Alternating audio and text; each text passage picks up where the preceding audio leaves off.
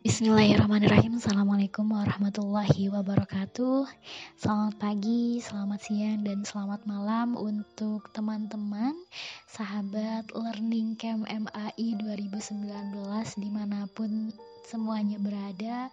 Alhamdulillah pada kesempatan kali ini Saya uh, Bunda Menemui kembali teman-teman Meskipun hanya dalam bentuk suara.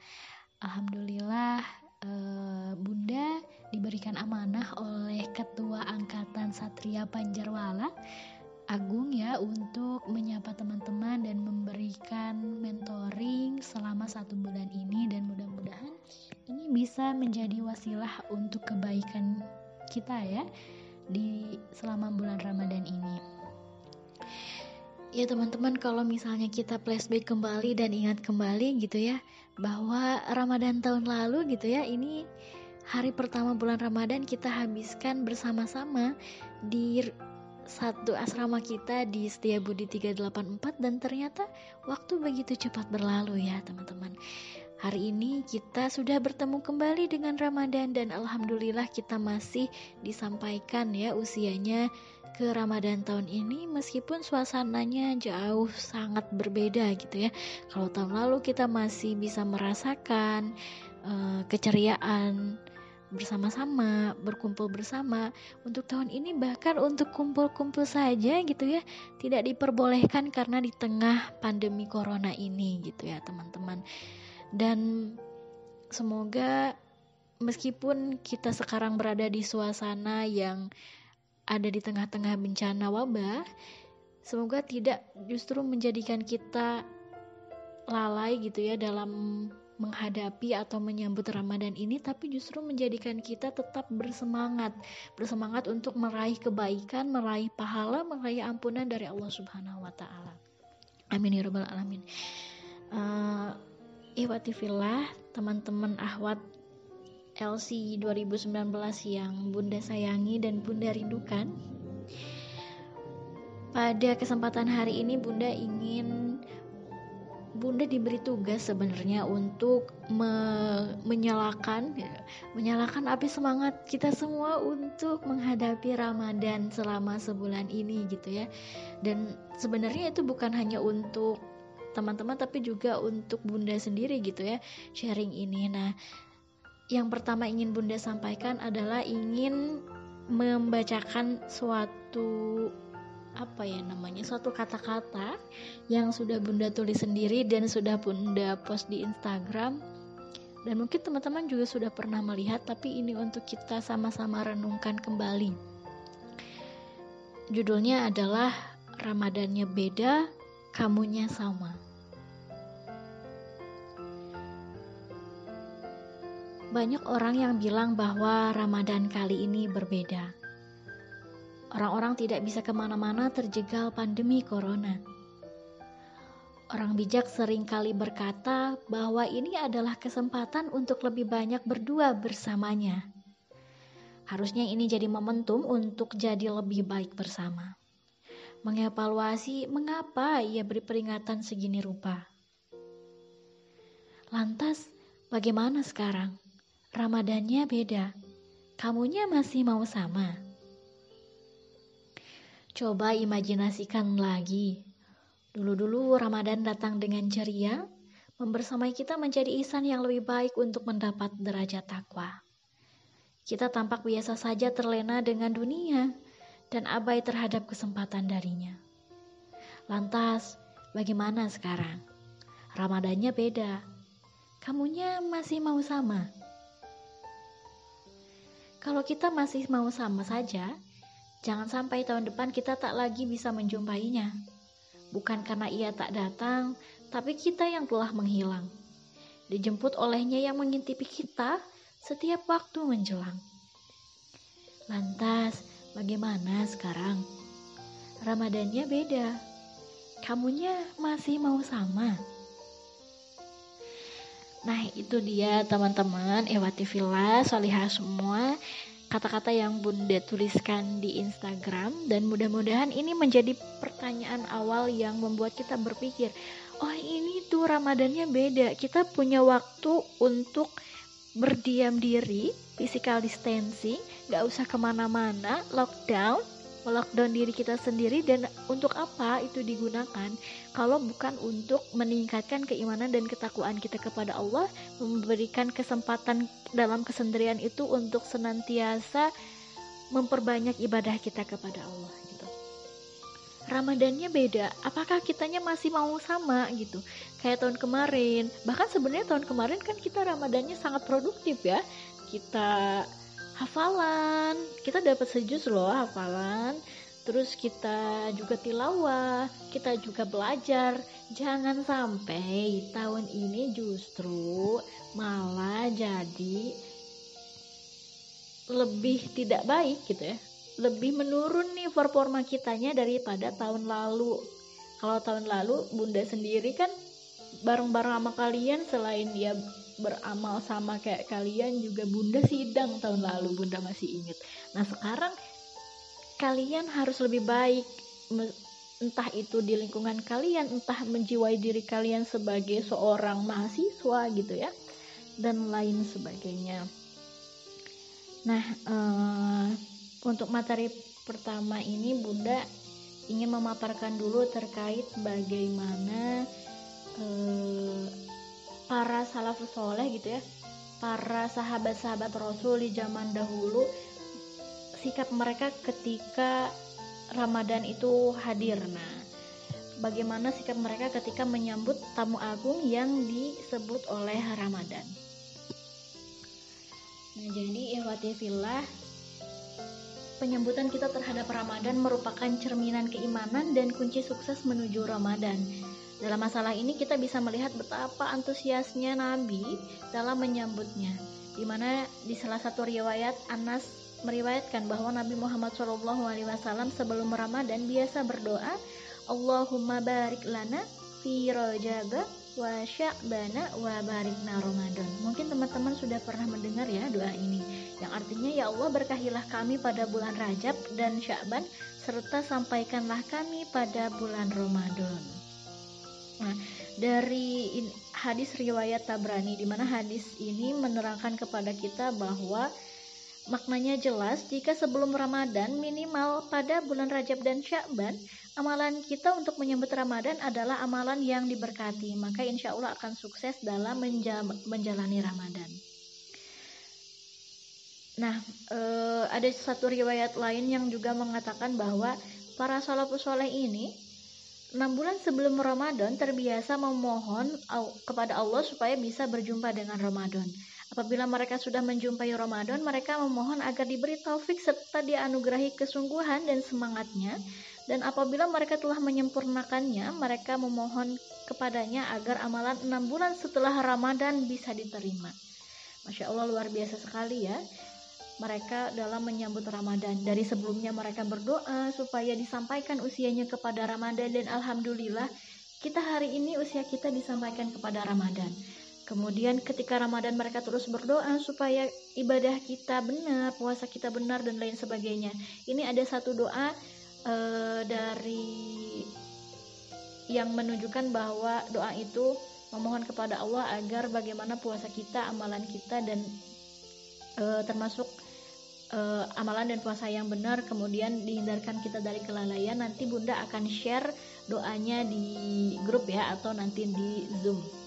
Nah terus yang ketiga adalah tadi setelah Ramadan para salafus soleh ini juga berdoa semoga enam bulan setelahnya diistiqomahkan dalam introspeksi diri dan juga dalam amalan-amalan Masya Allah. Kemudian ada lagi riwayat yang mengatakan bahwa di sini cerita Abdul Aziz bin Marwan. Pun ada doa yang biasa dilantunkan untuk menyambut Ramadan di mana artinya adalah ya Allah Ramadan telah hadir mendatangi kita maka sampaikanlah kami kepadanya dengan selamat. Demikian juga sebaliknya. Anugerahkanlah kepada kami rezeki agar kami melaksanakan puasa dan sholat malam di bulan Ramadan Karuniakan kami ketekunan, kesungguhan dan semangat dalam menjalaninya dan kami berlindung kepadamu dari fitnah-fitnah yang ada dalam di bulan Ramadan. Nanti juga ini Bunda akan share ya uh, doanya. Nah, dari beberapa paparan ini menunjukkan bahwa sungguh luar biasanya gitu ya para sahabat Rasul ketika zaman dulu uh, ingin atau ngebet atau rindu banget sama Ramadan gitu ya.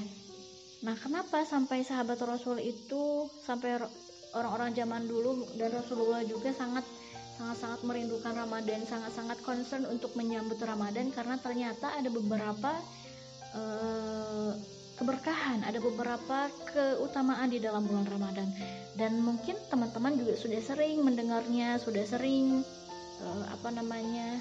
Bahkan mungkin sudah hafal gitu ya tentang beberapa keutamaan bulan Ramadan. Nah, di antaranya adalah di sini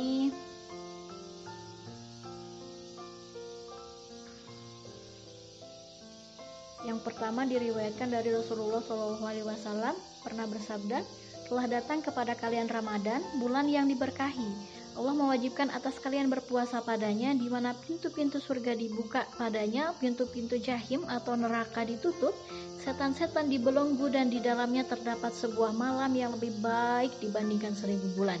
Siapa yang dihalangi dari kebaikannya, maka sungguh ia terhalangi.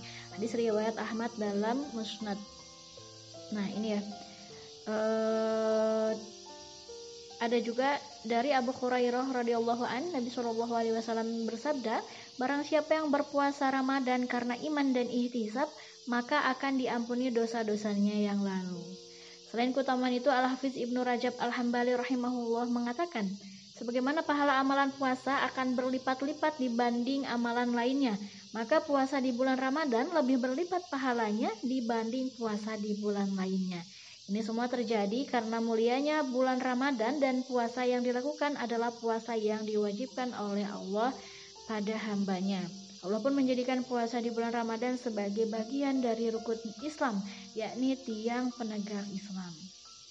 Nah, jadi ketika di bulan Ramadan ini ya eh, kita semua ini insya Allah gitu ya ketika kita menjalankannya dengan ikhlas ada pintu-pintu ampunan yang dibuka gitu ya dan tadi eh, setan-setan dibelenggu gitu ya dan di situ juga terdapat satu bulan yang satu bulan satu malam yang sangat luar biasa yang kita sering uh, sebut dengan malam Lailatul Qadar ya yaitu Barang siapa yang salat malam pada malam Lailatul Qadar karena iman dan ihtisab mendekatkan diri kepada Allah maka akan diampuni dosa-dosanya.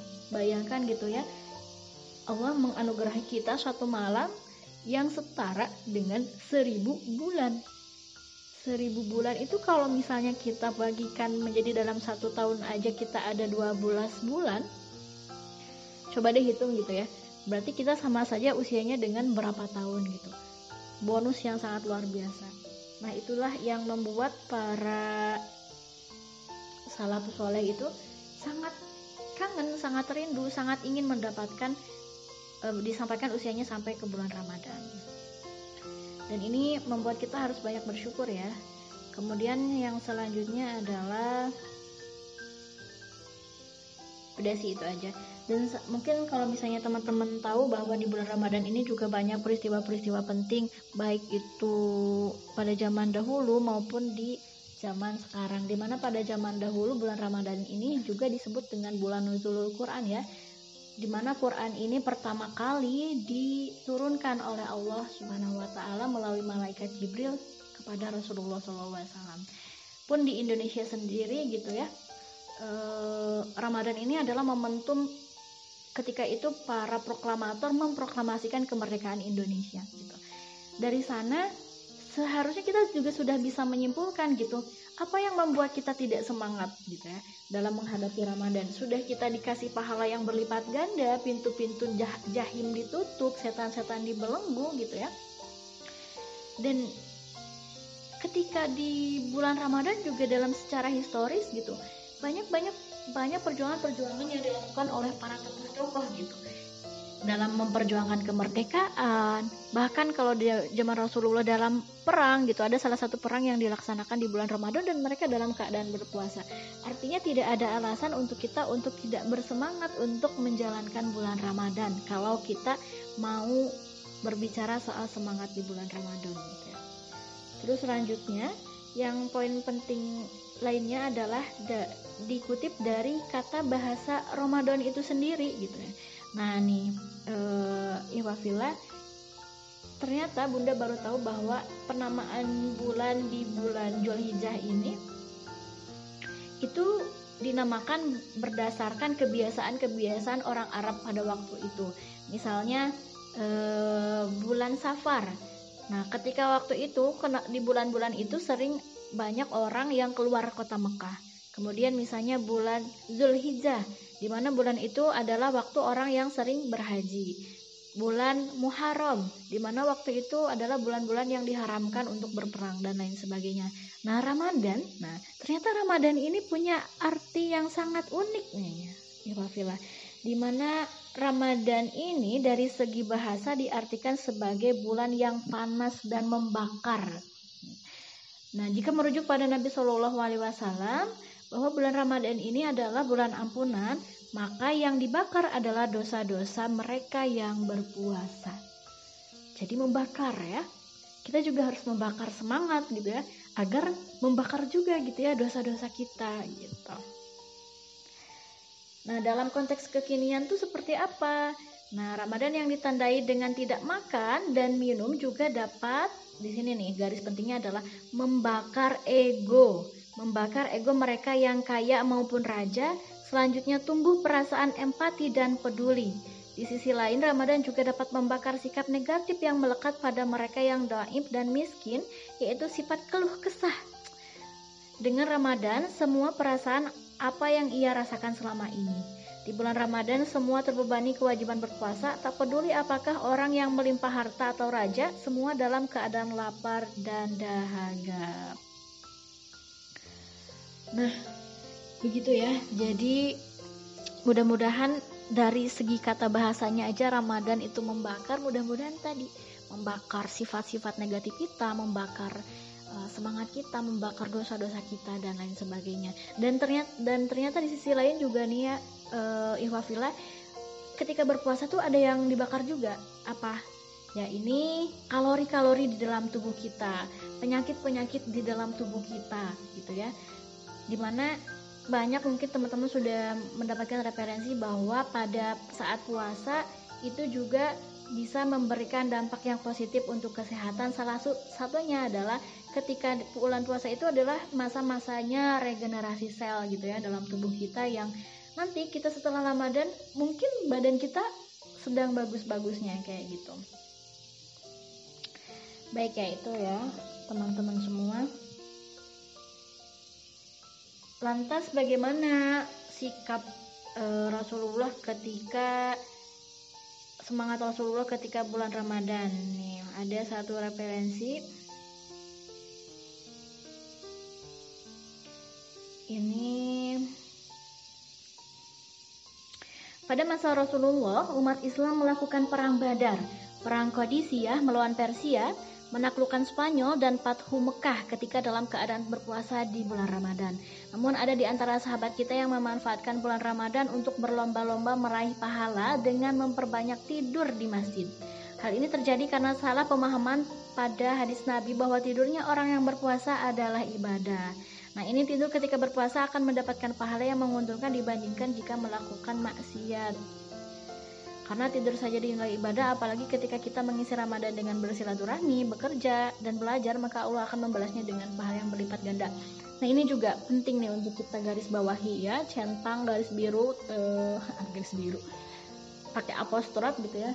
Sering banget kan kita dengar kalau tidurnya orang berpuasa itu ibadah, tapi bukan berarti kita jadikan itu sebagai alasan untuk kita bermalas-malasan gitu ya. Karena tadi gitu ya kalau misalnya malas ma uh, tidur saja uh, tidur saja gitu kapan kita meraih pahalanya gitu kemudian uh, selanjutnya hal terpenting yang menyebabkan uh, enggak deh selanjutnya adalah pada bulan Ramadan Rasulullah SAW alaihi wasallam sungguh-sungguh mengisi aktivitasnya dengan hal-hal yang bermanfaat seperti sholat malam, membaca Al-Quran, dan ibadah-ibadah lainnya. Pada 10 hari terakhir di bulan Ramadan, Rasulullah semakin mengencangkan kain sarungnya dan sholat malam di masjid.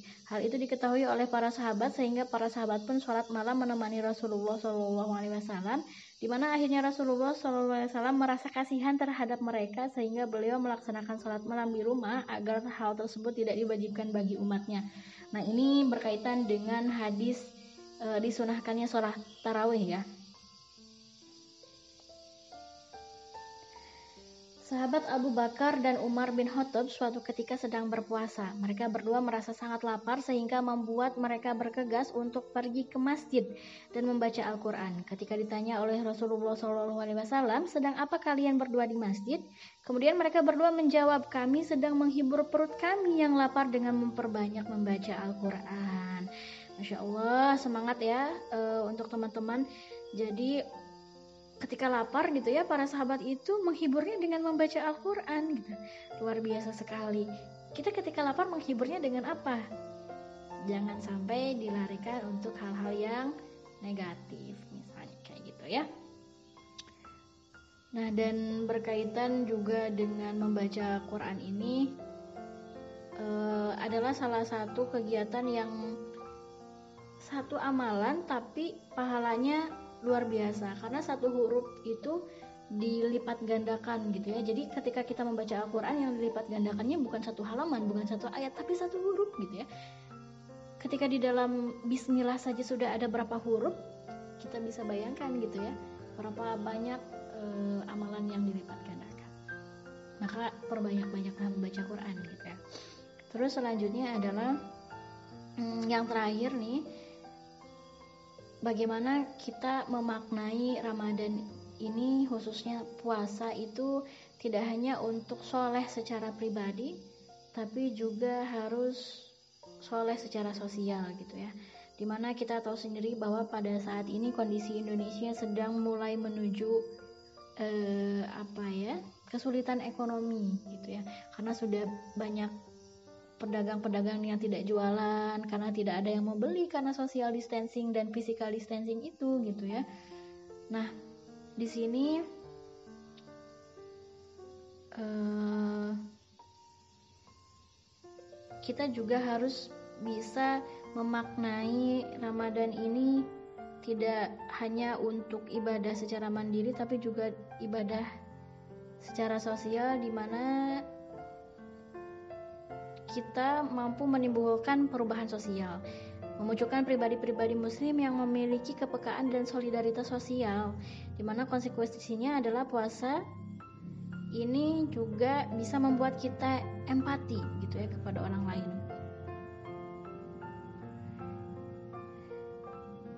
Dan kita sebagai mahasiswa gitu ya, teman-teman sebagai mahasiswa atau juga yang di luar mahasiswa karena bunda juga bukan mahasiswa gitu ya. Coba kita lihat lagi selama kita masih punya e, berlebih dalam rezeki gitu banyak gerakan-gerakan sosial untuk membantu orang-orang yang tidak mampu sekarang tunjukkan bahwa kita punya empati tunjukkan bahwa kita punya kepedulian terhadap sesama dengan berbagi sedikit rezeki kita gitu ya. Kita bisa melakukan gerakan sosial dengan berdonasi di lembaga-lembaga amil zakat gitu ya kita juga bisa melakukan kebaikan tidak jauh-jauh deh. E, ke tetangga sendiri gitu ya. Siapa tahu ada yang tetangganya e, gak ada makanan gitu ya. Atau kalau misalnya teman-teman masih berada di wilayah kampus yang masih kos-kosan gitu ya coba dilihat tetangga kosannya punya makan gak gitu. Ajak makan bareng dan lain sebagainya Artinya jangan sampai puasa itu hanya membuat kita menahan dahaga saja, tapi tidak menjadikan kita meraih pahala sebanyak-banyaknya.